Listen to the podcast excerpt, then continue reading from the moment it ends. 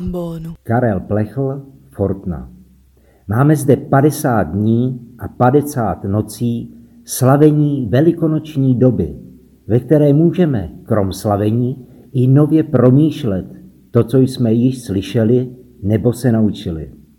Dnes k nám v repríze z loňského roku promlouvá nejen krásná, ale i úžasná a moudrá žena Adriana Sichrová.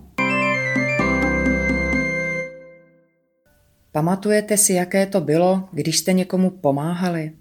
Co jste u toho zažívali? A jak to dopadlo? Vzpomeňte si také, jaké to bylo, když někdo pomáhal vám. Co jste cítili? Jak jste na to reagovali? A jak to dopadlo? Obecně předpokládáme, že by všechny odpovědi měly být kladné. Něco jako měl jsem dobrý pocit, těšilo mě, že jsem pomohl a ten druhý byl také rád, rád jsem pomoc přijal, ale ono to tak nemusí být vždy. Jak je to možné? V současnosti vidíme kolem sebe mnoho aktivit na pomoc druhému. Pomáháme těm skupinám lidí, kteří zůstávají na okraji a jsou nejvíce ohroženi. Pomáhají dokonce ti, od kterých bychom normálně pomoc neočekávali, nebo by nás to ani nenapadlo. Do podpory ostatních se zapojili sami seniori, lidé s postižením, nezaměstnaní, samoživitelé, podnikatelé, kteří museli zavřít své firmy nebo odsouzení ve věznicích. Pomáhají i děti nebo studenti.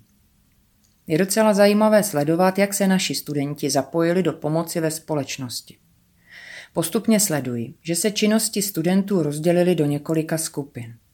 První skupina se uzavřela doma a nevykonává žádnou činnost ve prospěch druhých.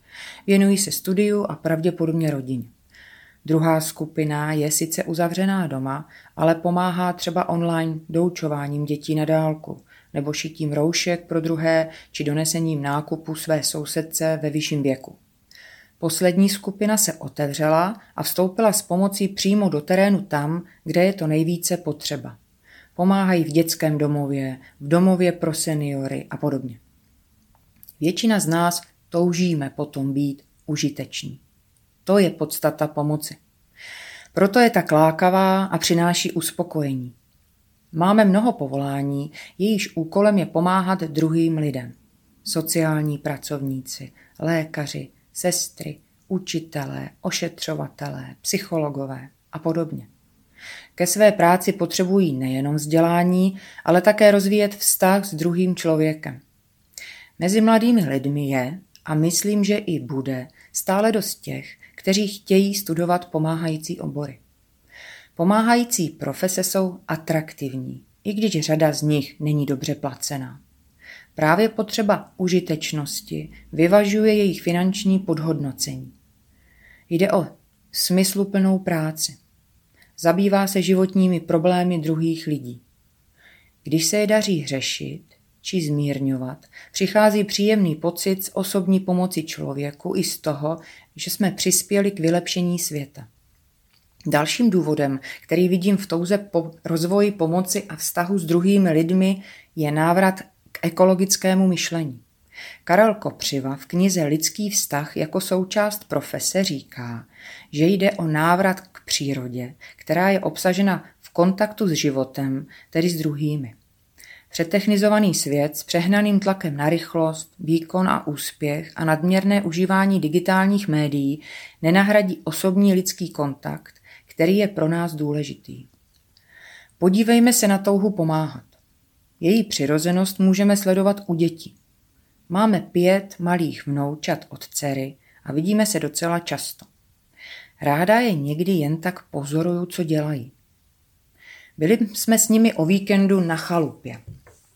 Zaujalo mě právě, jak si děti vzájemně pomáhají. I když se někdy poštichují, perou se, starší ukazují, že jsou silnější a umí toho více než mladší, mnohokrát si vycházeli vstříc a pěkně na sebe volali. Když rok a půl starý vnouček jen tak hlesnul a ukázal, že se bojí dolů z kopečku u stodoly, hned přiběhla vnučka, podala mu ruku a s velkou laskavostí v hlase mu řekla, tak pojď, ty se bojíš, viď, se mnou ti to půjde. a spokojeně spolu sešli kopeček. Šli jsme také s třemi nejstaršími vnoučaty, které e, ti mají 8, 6 a 3 roky, na několika kilometrový výlet do lesa. V průběhu cesty se sami děti vzájemně poponášely. Stačilo jen naznačit, že jednoho z nich bolí nohy. Na konci už byli docela unavené. A tak se povzbuzovali a rozesmívali, aby byla dobrá nálada. Těžko nesou, když někdo z nich brečí, že mu není dobře nebo mu něco schází. To pak dělají opičky a smějí se na sebe, aby nebyli smutní a dávají si maličkosti, které kolem sebe najdou. Děti se na sebe pozorně dívají, druhého si skenují i s jeho náladou a emocemi a začnou se chovat tak, aby druhému bylo lépe. Všechny děti ale takto nereagují. Vybavuje se mi, jaké to bylo v kojeneckém ústavu, kde jsem byla během studia na gymnáziu na brigádě. Měla jsem pocit, že tam děti brečí opravdu často a nebyla možnost všechny ukonejšit. Ostatní děti, i když byly již větší, se ale o breko druhých nezajímali. Byli jakoby za sklem ve svém vlastním světě, který měl dost svých starostí. Vůbec na breko druhého nebyli citlivé. Kdo nedostává, nemůže dávat. Co to je tedy pomoc a kdy pomáháme? Podle Ivana Úlehly, který se zabývá pomáháním v sociální práci a napsal velice pěknou knihu Umění pomáhat, se za pomoc považuje, pokud se obracíme na druhého a říkáme pomoz mi. O pomoc žádá ten, kdo ji potřebuje. Druhý nám pomoc slíbí nebo ji odmítne, po případě se dohodneme, jak bude pomoc konkrétně vypadat. Pomoc je pro nás užitečná, příjemná a respektující. Když jsem připravovala první příspěvek do Fortny, požádala jsem svého muže o pomoc. Aby si ho poslechl a řekl mi, jaké to je, nebo co se mu nezdá, co mám udělat jinak. Dostala jsem kritický, ale spravedlivý pohled, který byl ale oprávněný a velice mi pomohl příspěvek upravit, za což svému muži děkuji. Proč jsou tedy občas lidé nespokojení, když jim chce někdo pomoci, nebo to dokonce berou úkorně? Oni totiž necítí, že se jim pomáhá, protože o pomoc nežádali. Mají pocit, že jsou pod kontrolou. Pomoc druhého chápou jako kontrolu, dohled, přehnanou starost, o kterou nestojí. Jak je to možné? Pomoc a kontrola jsou dvě strany jedné mince pomáhání. Žádná tudíž není lepší nebo horší. Mohou se střídat, ale vždy buď jenom pomáháme, nebo kontrolujeme. Jak tedy odlišíme pomoc a kontrolu? Kontrola je jednání, které je prováděné pouze podle představ člověka, který chce pomoci druhému. Jde o zdánlivou pomoc. Jsme přesvědčení, že nás druhý potřebuje, že my víme, jak by to mělo být a tak mu pomůžeme podle sebe. Neptáme se ho, jestli s tím souhlasí, ani nás nezajímá jeho představa. Navíc kontrola bývá rychlá, takže občas to vypadá, že je výhodnější.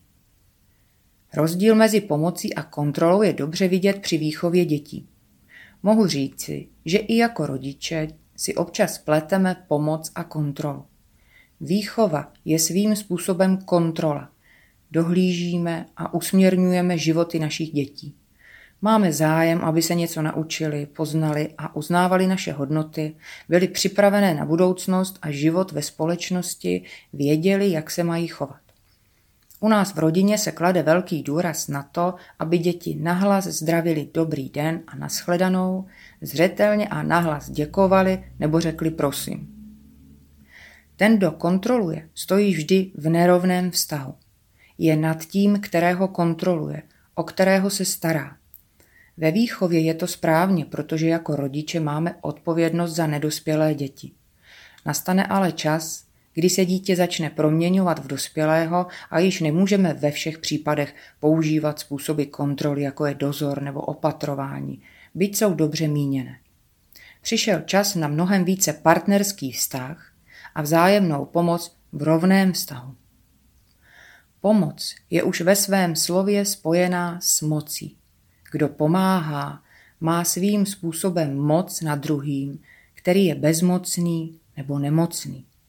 A to bývá jednou z pastí pomáhání. Může vést k manipulaci. Zneužívá se moc a využívá se bezmoc k vlastním zájmům.